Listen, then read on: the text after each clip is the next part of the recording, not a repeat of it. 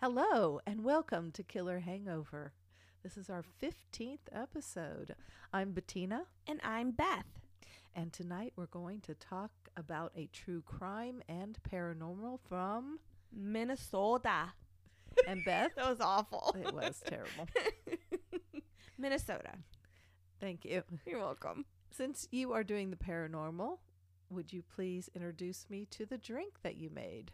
Okay. That lovely concoction in front of you that is rather sticky. I apologize, and I cannot blame it on my toddlers. It is my fault. This is called the bootleg drink. Okay. supposedly Minnesota's signature cocktail. And the name of it being the bootleg drink also has a little something to do with my paranormal story. So, All right. anyway, it's said to be enjoyed on a hot summer day. That'll be around the corner, hopefully.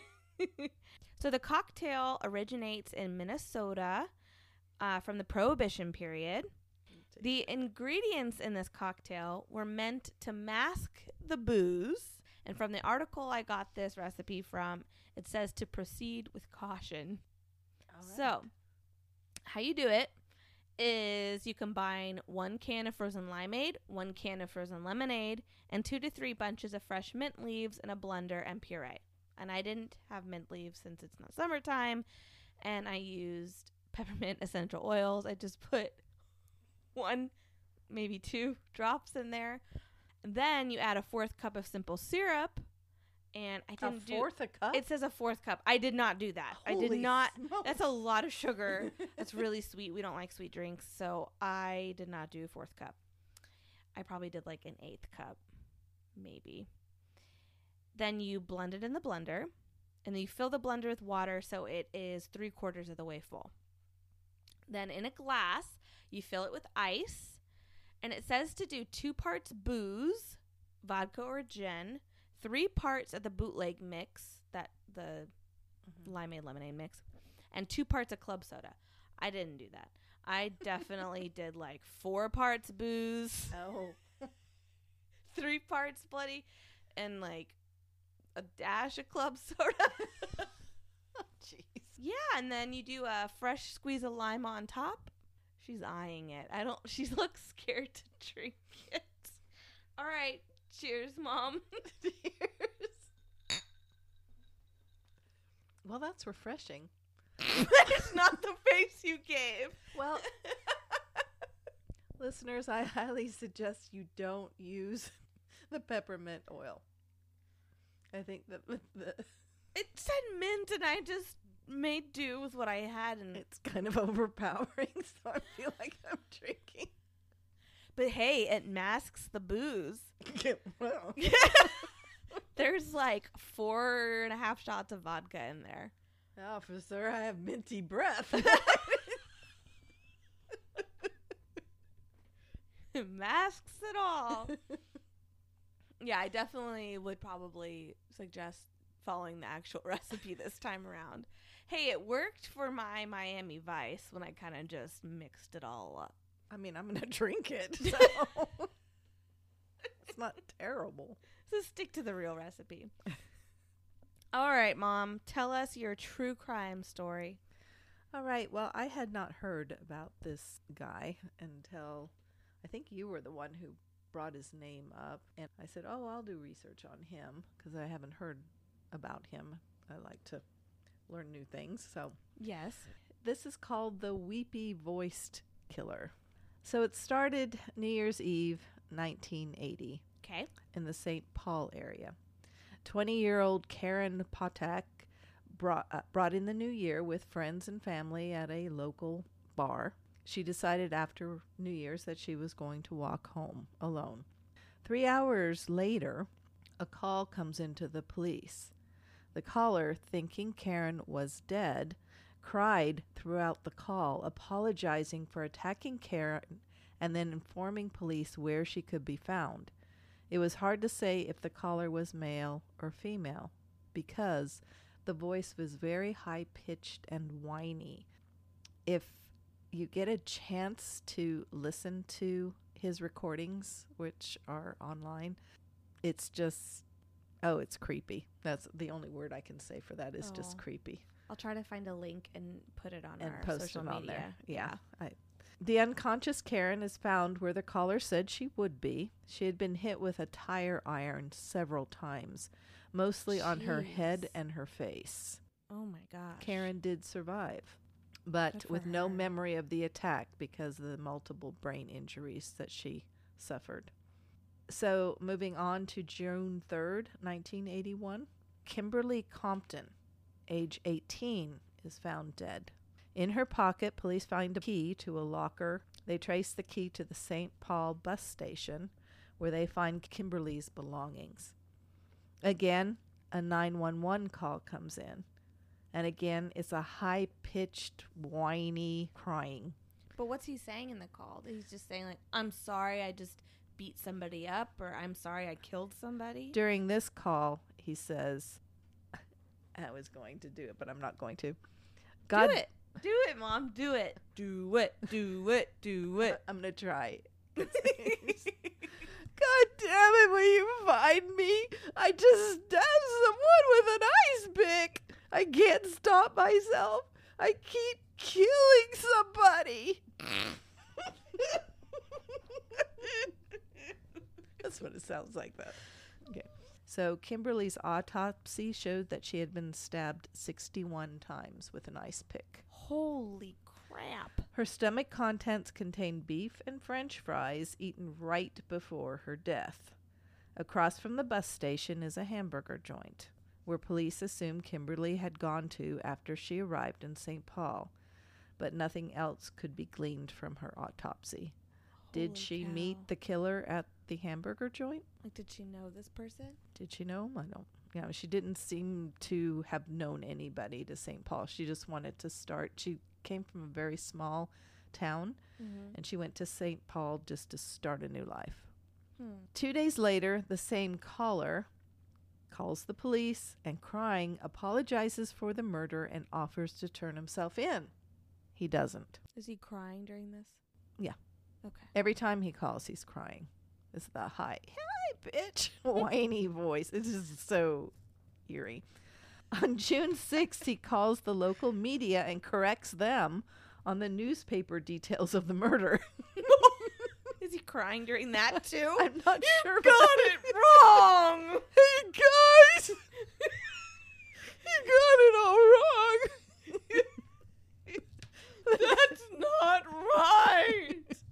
The next call comes on June 11th, and he this time he calls into the police, but it's barely understandable. His voice is so high pitched and whiny, and he says, "I'm sorry for what I did to Compton. I just can't help myself.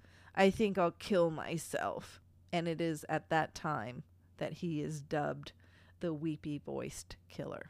Hmm. A copy of one of his calls is released to the public in hopes that somebody can identify the voice. the police receive hundreds of calls, but not one of them pans out. So is out. he like purposefully trying to like mask his voice by doing that, or is he literally like over emotional and I think, uh, personally, I don't know, of course, but I think he was really distraught and he was crying. it was for real? Oh wow. Yeah. Yeah.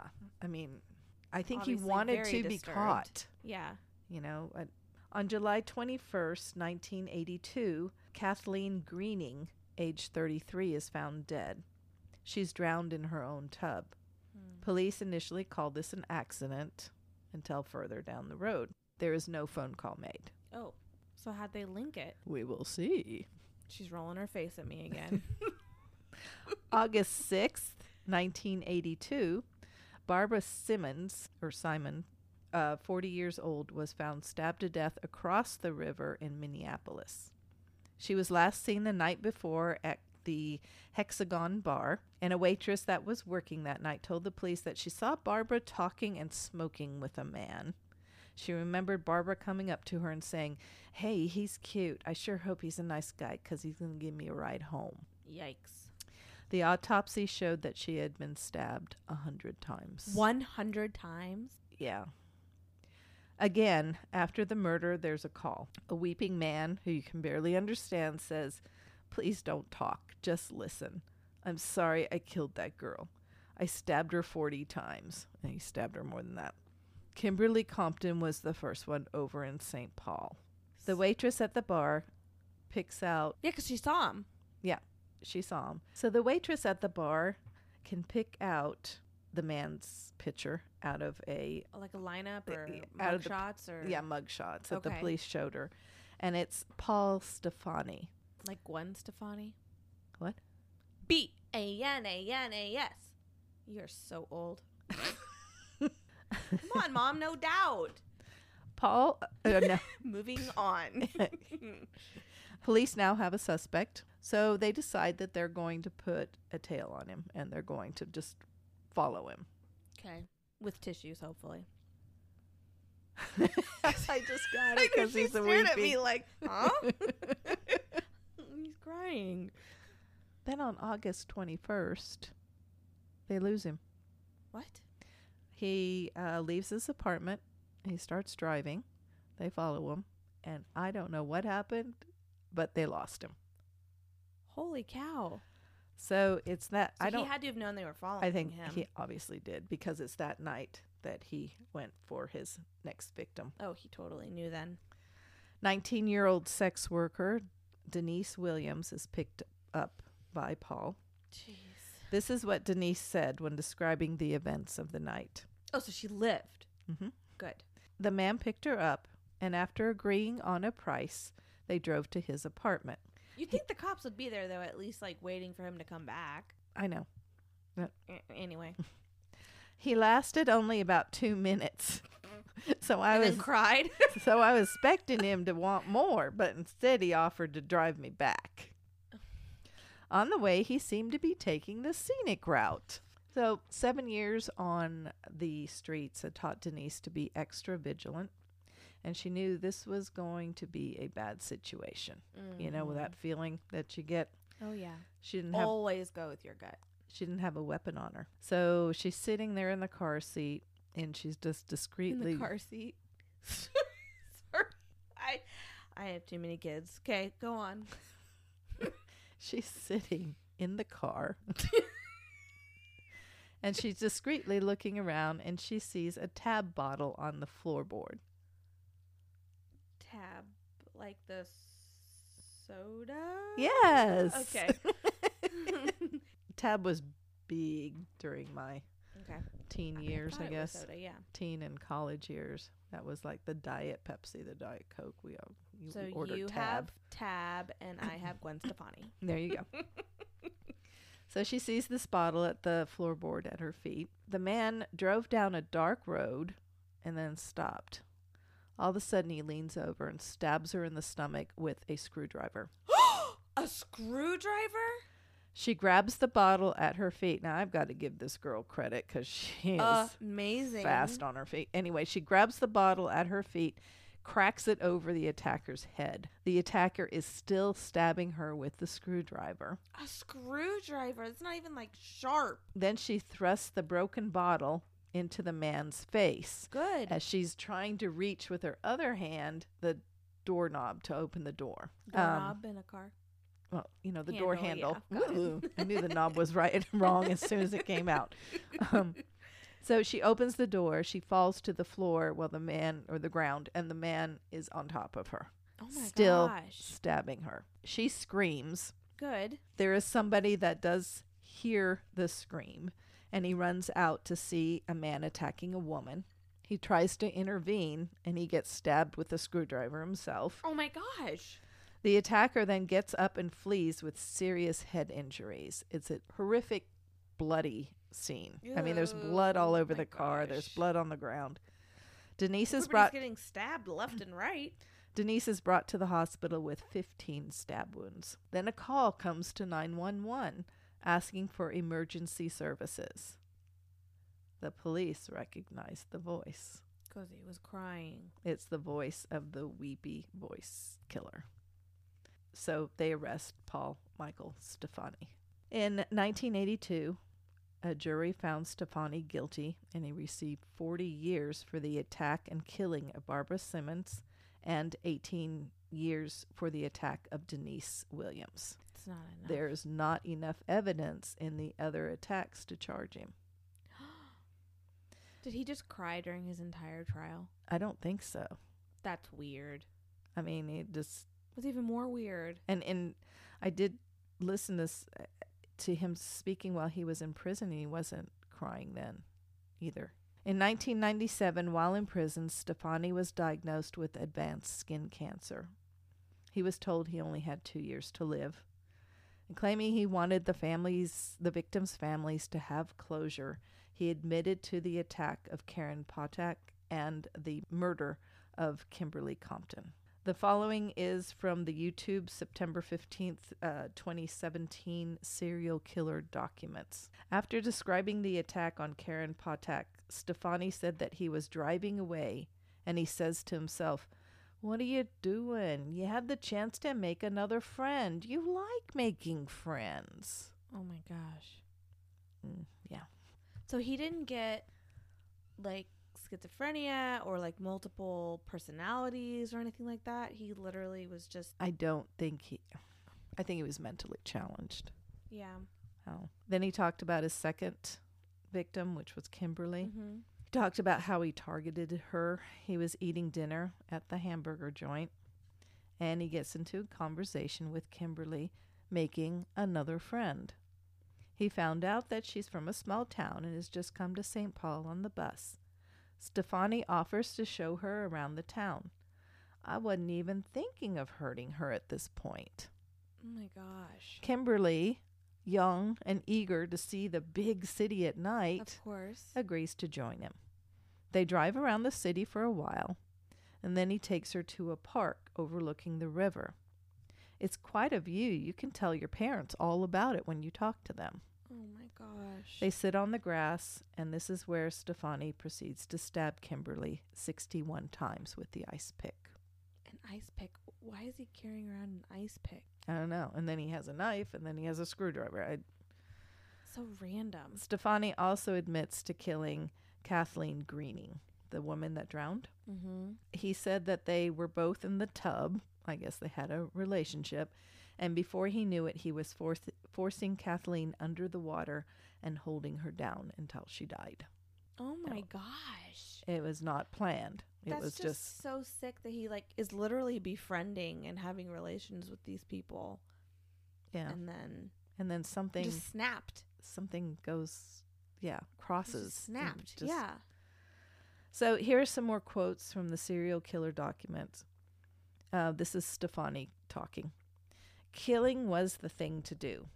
It was part of life. Like driving a car was part of life. Like eating food was a part of life. To me, it seemed killing was a part of life until I did it. And then I said, Hey, what are you doing? My God. I just couldn't turn myself in. And that's why I kept getting on the phone and saying, Will you catch me and stop me? So Stephani died in prison of cancer. Two years, as what the Oh wow. uh, yeah. doctors gave him. He died on June twelfth, 1998. Oh, what I found interesting was there is very little about his childhood or even his early years. Hmm. He was born on September 8th, 1944, and raised in Austin, Minnesota. He was the second of 10 children and raised in a very religious family. Whew. Ten kids. In the mid 60s, he's moved to St. Paul, Minnesota. He worked as a shipping clerk and a janitor. He was married to Beverly Lighter or Litter, with whom he had a daughter. Oh. He divorced her and lived with his girlfriend. He was married, divorced, and with his girlfriend at the same time as his attacks and killing. What?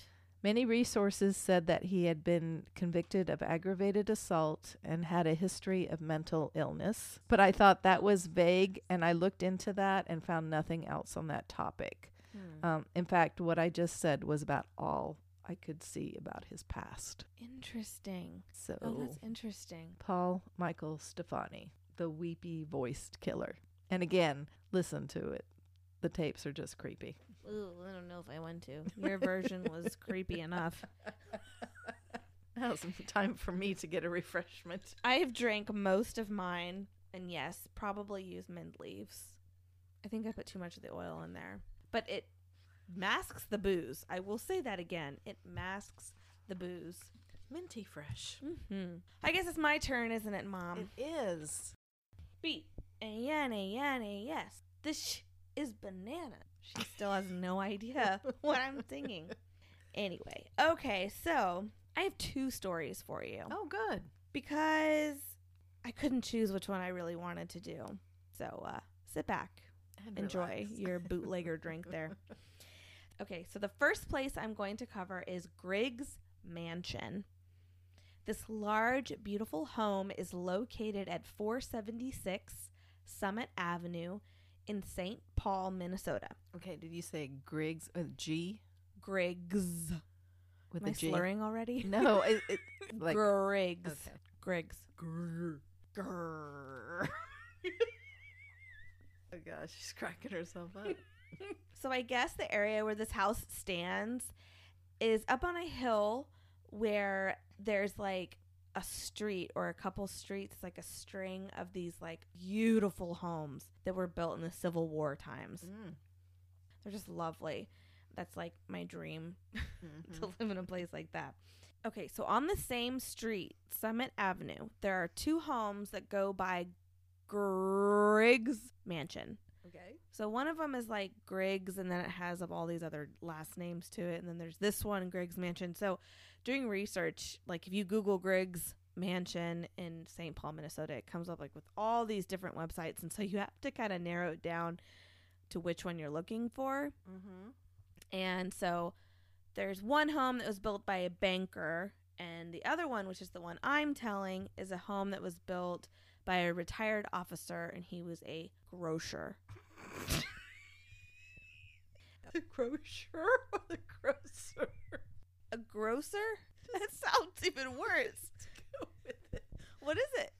A grocer. No, Like a SH. grocery There's store. no SH. No, it's a sh- a grocer. It's grocery store. So It's would it be a grocery. grossier? It's a grocer. So what is a grossier? Grocer. Grocer. Grocer. That's what I. It's a grocer. what is in these drinks? It's a grocer. It's a grocer doesn't say this is your grocer.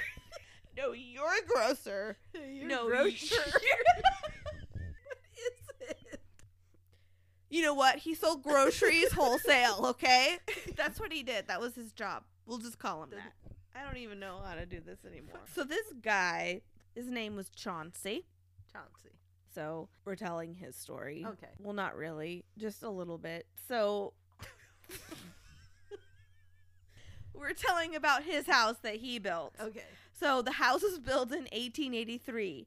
He was a Civil War retired Union officer. His name was Chauncey W. Griggs. Now, my pal Chauncey and his wife Martha had either five or six children. The number changed depending on where I found my research. Okay. But after the Civil War, he created some wholesale grocery store and made a good amount of cash. So he built this home, and the home was built of Bayfield brownstone. It had four stories, 24 rooms, all with incredibly high ceilings, beautiful walnut and cherry woodwork in the staircases and landings, stained glass windows. It had a terrace, a library, nine fireplaces, and a solarium. So it's no Winchester mansion, but it's pretty fancy. Holy smokes! Yeah. And It had a large carriage house behind the mansion as well. So if you go on Google Maps and check out the street, it's just stunning. If I just finished, I know I'm behind the times here, but I just finished binge watching A Handmaid's Tale mm-hmm. and the streets that they walk down is just kind of reminds me of that. It's just that old feel to the homes and the streets. Anyway, uh, these homes are absolutely stunning. Okay, so Chauncey and his family of either five or six kids, they only lived in the home for four years. No. They ended up moving to the West Coast Uh, Chauncey worked in the lumber and transportation trade. So after Chauncey, the home changed hands a lot. I mean, it's been over 100 years, but I read that residents only lived there for a few years at a time, moving out really quickly. Like over the years, it was a private residence. It was also divided up and made into apartments. And in 1939, the mansion became an art school for a while. During that time, they actually installed this really pretty skylight to let in more light Mm-hmm. for the artists. So, like I said, because the two homes are similar in names with the Griggs, Mm-hmm. a lot of places, a lot of research I did had the histories a little mixed up. Like one would talk about a banker, and then this one had the story. Like even on Wikipedia, it talked about like a banker owning it and all this. So I. I Okay, they really were need to narrow it down to the one house I was trying to find. Because of all the mixed histories and all the stuff, that's really all the history I'm going to give just because I don't want to I don't want to give any fake news here. I don't want to confuse Okay. anybody. So let's talk about the creepy stories. That's why everybody's here anyway, right? The home was put on the market in 2012 for Okay. 1.8 million dollars. But after doing some digging, I saw it sat for a while and actually only sold for 975,000. Oh, big drop. Perhaps because it is known as the most haunted house in the area, with up to 7 spirits lingering in the home. Mm. Like I said, there were many owners over the years. Families put a lot of money into the home only to live there for short amount of shorts amount of times. only to live there for a short amount of time because of the ghosts maybe. One renovation of the home had an emergency kit installed in the front hall. It included holy water, a mallet, a stake, a wooden cross, and a supply of garlic. Vampires. Investigations have been done on the home, with many leaving in the middle of the investigations in fear. After changing hands from Griggs, Mm-hmm. in 1893, the home was owned by Henry Pratt Upham, a local bank manager. They used the home as a home. you mean they live there. Yep, they lived there. and staff of servants, cooks, and stuff, but mainly they used the home as a place of social gatherings for the elite. No. They had masquerade parties, dances, lots and lots of parties. In November 1893, his cook, Teresa Obermeyer, hung herself. An article in the St. Paul Globe from the time stated that she hung herself over religious differences. Mrs. Upham found Teresa's body hung by a shawl in one of the upper rooms. Hmm. Now, I read in he's a he also ended up living in the home later on and he was an occult publisher and writer. His name was Carl Weschcke. I really hope I'm pronouncing that. But I read kind of like a biography on him and in the book it stated that there had been a robbery in the home only a month before the hanging. So there was rumor that it wasn't a suicide but maybe a murder. Oh no. So in 1915, a young maid suffering depression and the end of a relationship, supposedly. I also read that she was pregnant, but that's always how the story Right, goes. Always. She hung herself as well, though, off the fourth floor landing. So that's two. Yes, that have hung themselves in the Mhm. home. But this is the first ghost I'll talk about. She first appeared to a young servant and a butler on the fourth floor hallway only a few years after she died. So to the next family. She's seen climbing the stairs to the fourth floor on many occasions, perhaps climbing to her death over and over again. Mm. Her presence is, strongly felt on the fourth floor, like a sense of distress and sadness. She is seen mostly as a white mist. Another spirit is that of a gardener, Charles Wade. He had been obsessed with the home's garden. It's said that he would research in the home's library about his garden and is still heard there today, frantically flipping through the pages of the books. Shuffling feet and flipping pages are heard in the empty library Oh my gosh. speaking of the library, that author I told you about, Mr. Weschcke, I probably am pronouncing that incorrectly. I believe he's person. from yeah, I believe he's from Russia. His last name is W E S C H K E. So he bought the home in 1964 and used the home as his office for publishing books. He studied from the library for his books and like I said, the books that he wrote about were about the occult. So I can only imagine the energy that that was bringing into the home with all the research he was doing.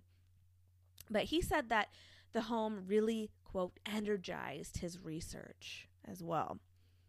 While doing research in the library one day, he took a break and discovered a man dressed in a black suit and a top hat standing in the doorway, almost studying him. It was during the day. Sunshine came in through the windows behind the figure, and within 30 seconds, the man vanished before his eyes. Oh my gosh. This well dressed spirit had been seen in the home on previous occurrences as well. Back when the home was used as the art school, the assistant director of the school, Mr. Delmar Kolb, he lived in the basement room at the time. This was 1958. The spirit is believed to be that of a past employee of the school who took his own life in the home after being fired for false accusations. The well dressed spirit showed up at the foot of Mr. Kolb's bed on several occasions. After a few times of seeing this, Kolb actually believed it to be someone that kept breaking in or even a student pulling a prank Mm-hmm. until one night the apparition just turned and walked through the brick wall. Aye. Let's take a moment though and think about staying in this house basement anyway. Like just creepy. I don't know what ba- I'm. I'm in the basement of your house. This house was built like in the Civil War and like it could still have a. creepy. So this basement apartment housed two college students in 1959 and on several occurrences, one of them, said to be a very sound sleeper, would wake up to a child's head floating above his bed. Whoa. Yay. Gotcha. you weren't expecting that one, were ya? no. There is a teenage spirit that goes by the name of Amy in the home. A psychic medium had a chat with her and found her name was Amy, and she had enjoyed playing music and growing up in the home at a time. She died young, not sure if it's in the mansion or not, but she is a positive entity there, apparently. The last spirit that resides there is Colonel Chauncey Griggs himself, seen in a blue Union officer's uniform with gold trim, said to be keeping an eye on his mansion. Many things like footsteps, heavy stomping, music, and more is heard in the home, but most stories I read were just feelings of dread or just straight up fear. Oh. Shadowy presences are seen, doors open and close on their own. The common story I read that scared me was people being shaken awake and apparitions of floating heads above their beds. The the little kid heads. Just that's just something that I guess happens cuz remember it was broken up into apartments. Yeah. And so I guess when people stayed in some of the apartments or stayed overnight, their beds would shake and they'd wake up and there'd just be floating heads above them. Oh my gosh. God. That's just yeah. So the book I read snippets of about that writer Carl Weschcke was very interesting, and a part of it said that when Carl moved in, he was told about a ghost resident of the home named George. George. Carl said that George was helpful in his writing, giving him helpful advice. He just kept tripping him down the stairs. And he said that George actually moved with him when he left the home. of course he did. So that is Griggs Mansion. Interesting. So the next place is also in St. Paul, Minnesota. And this is where our bootleg drink comes in. Okay. This is the Landmark Center. It was built in 1902. It has a castle fortress like appearance, and it's in the heart of St. Paul. It was made of pink granite like stone, beautiful arches and pillars.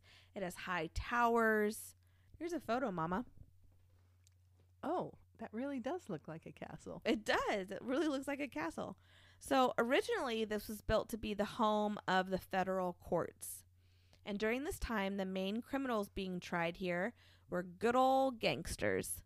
Bootleggers. Yeah, in the summertime when Chicago would get too hot for the gangsters, they headed to the Twin Cities. St. Paul being a good place to hang out in the 20s and 30s. Like John Dillinger and the Ma Barker gang. Seriously, an interesting gang though. Side note, I really want to cover her. Okay. Make a note of it. I got like totally hooked researching her, and then I was like, crap, that has nothing to do with what I'm back. researching right now. So, anyway, so the third floor was where these criminals would sit in front of the judge. So, outside of the courtroom is a woman's bathroom. So, I'll play this scenario for you. Okay, you ready? Okay. You walk into the bathroom, marble like floors, you know, the kind like super echoey. Right. Anyway, you walk into the bathroom and you're the only one in there. You choose a stall, you go in, you lock the door behind you, you sit down on the toilet to do your business, and while you're sitting there, you hear the bathroom door open. Mm. You hear the click clack of heels walking across the bathroom right in front of your stall. You smell a faint smell of perfume. Then you hear a crinkling of paper, like a paper towel being crushed into a ball. Then the footsteps click again as they leave the bathroom. You hear the door open, and then silence. During all of this, you never once saw feet under that stall. Oh my gosh. Apparently, this happens a lot. There are a few there were a few women tried in the courtroom adjacent to this bathroom. One of them being John Dillinger's girlfriend, Evelyn Billie Frechette. So they assume it's her, but it's still even if it's her if it's not her, it's still a female ghost or it's somebody in heels walking in, crunching at paper. They just they always smell like a faint perfume, which we've talked about. We've smelt that before. Right. And you hear the click clack on the floor, but there's nobody in there with you. Okay, I, I have to say this as a side note. Uh, if the stalls are low, I can't see people walking past them. I mean, if the doors are low, I usually can't see people walking. Well, I couldn't tell you how high or low these doors are, but this is the stories that I read. So I watched an interview of Jody Brooks. She's the director of the community programs. She works on the fourth floor of the building. She gave a great story that there are several times that she works late. She's the only one up there on the fourth floor sometimes. Mm-hmm. Sometimes she's probably the only one in the, building, she says. right? So when she goes to leave, she walks to the elevator and she finds the doors open, waiting for her, with her floor number already pressed. And she says she's not mad about it. I wouldn't be mad, but I'd be a little scared. she doesn't care. So, talking about elevators, another Prohibition era gangster that was tried there was Jack Peifer, owner and operator of the notorious Hollyhocks Club Speakeasy in Highland Park. He had been arrested for kidnapping. Apparently, he was a brewer, brewer, mm, a brewery heir, and sentenced to 30 years at Leavenworth. oh, Before transfer to Leavenworth, he was found dead in his prison cell by poison. Many think he killed himself, but his wife claimed he was murdered. Jack seems to be the most common ghost at the Landmark Center. He especially likes being around, quote, girls, gin, parties, and the third floor. so this place is used now as basically an event place. People have okay, weddings here. Okay. I was going to ask about that. Um, so if there's an event, Jack is said to be there. Glasses mysteriously break and liquor spills. I honestly don't know how much I believe this. These are parties. Like spilling his drink on the dance floor at weddings is one of my husband's greatest qualities. Love you, honey. A lot of research I found workers stating that bottles of liquor will all of a sudden be emptied or disappear. yeah. I mean, again, these are weddings and parties. I mean, at my rehearsal dinner, I had my good friend Kelly, who was a bridesmaid, surprise me back where we were staying with two bottles of wine that she had swiped from the rehearsal dinner. So, I mean, it happens. Love you, Kel.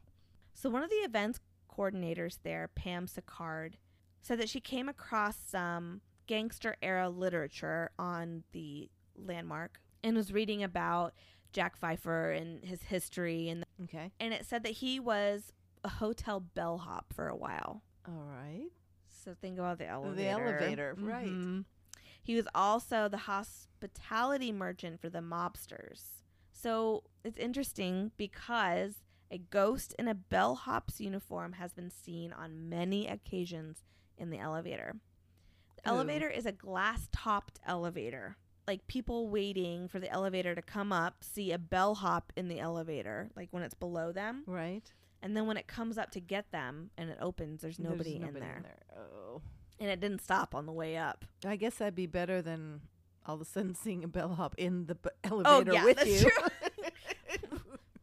Some- there's no excuse. I mean, there's no escape. Yeah, It's that was like, oh, that would be creepy. So, plus him owning and running that speakeasy, the guy loves to party. So, he's seen, like I said, a lot at parties and weddings. He's also seen a lot in the ladies' room, the bathroom there. that's the guy with the high heels. Maybe he's the one click clacking into the bathroom.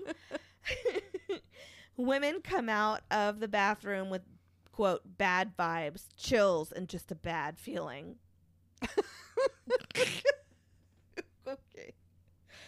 Like I said, alcohol goes missing, glasses break, and bottles randomly tip over with no one near them. mm-hmm. He was actually, though, there was a wedding picture that was taken, and he was In there the is picture? a spirit captured in the photo. When the couple got their photos back from the wedding, they were really confused. There was like a gray, you could, it's like a form, it looks like a person's form, but it's like a gray orb like man figure standing behind their flower girl in a photo. Oh, They asked guests, but came to the conclusion that Jack was just a guest at their wedding reception. But it sounds like if you drink too much, or even someone else's drink, you can blame it on Jack. so tripping you can blame on George, and drinking we're going to start blaming on Jack. Jack. Okay, that'll be easy. So that's what I got for you, Mom. Good. Both of them were good. Yeah. I'm I'm still I'm still kind of creeped out about the heads floating above you, but I, I haven't made it much further than that right now. I noticed you got a little quieter. and you're sleeping in a basement tonight, so uh, yeah. good luck with that. Thank you guys again so much for joining us for another fun episode. Minnesota. And next week we are going to talk about Georgia. Yes, stories from Georgia. Well, So we will put a link to the Weepy Voice Killer. I'll find one. I'll post it to our social media. You can find us on Facebook and Instagram at Killer Hangover Podcast. Still, send us some stories. We love them at Killer Hangover Podcast at gmail.com. we love to hear from you. We do. That being said, we want to ask you a favor. If you haven't already and you listen on Apple Podcasts, we would love a review. It helps people see our podcast. We would love the little extra support, and that does give our podcast a little boost, get a little more listeners. And if you are confused as to how to do it, Beth posted instructions on our Facebook group. Yeah, so you can look for that. It's on there. And if you still can't find it you're having trouble, you can review us on Facebook. That still counts too. We really love that. Any review is really going to be helpful for us right now. So, thank you so much though for listening. And we will see you next week. Or you'll hear us next week. Meanwhile, cheers, Mama. Love you, kid.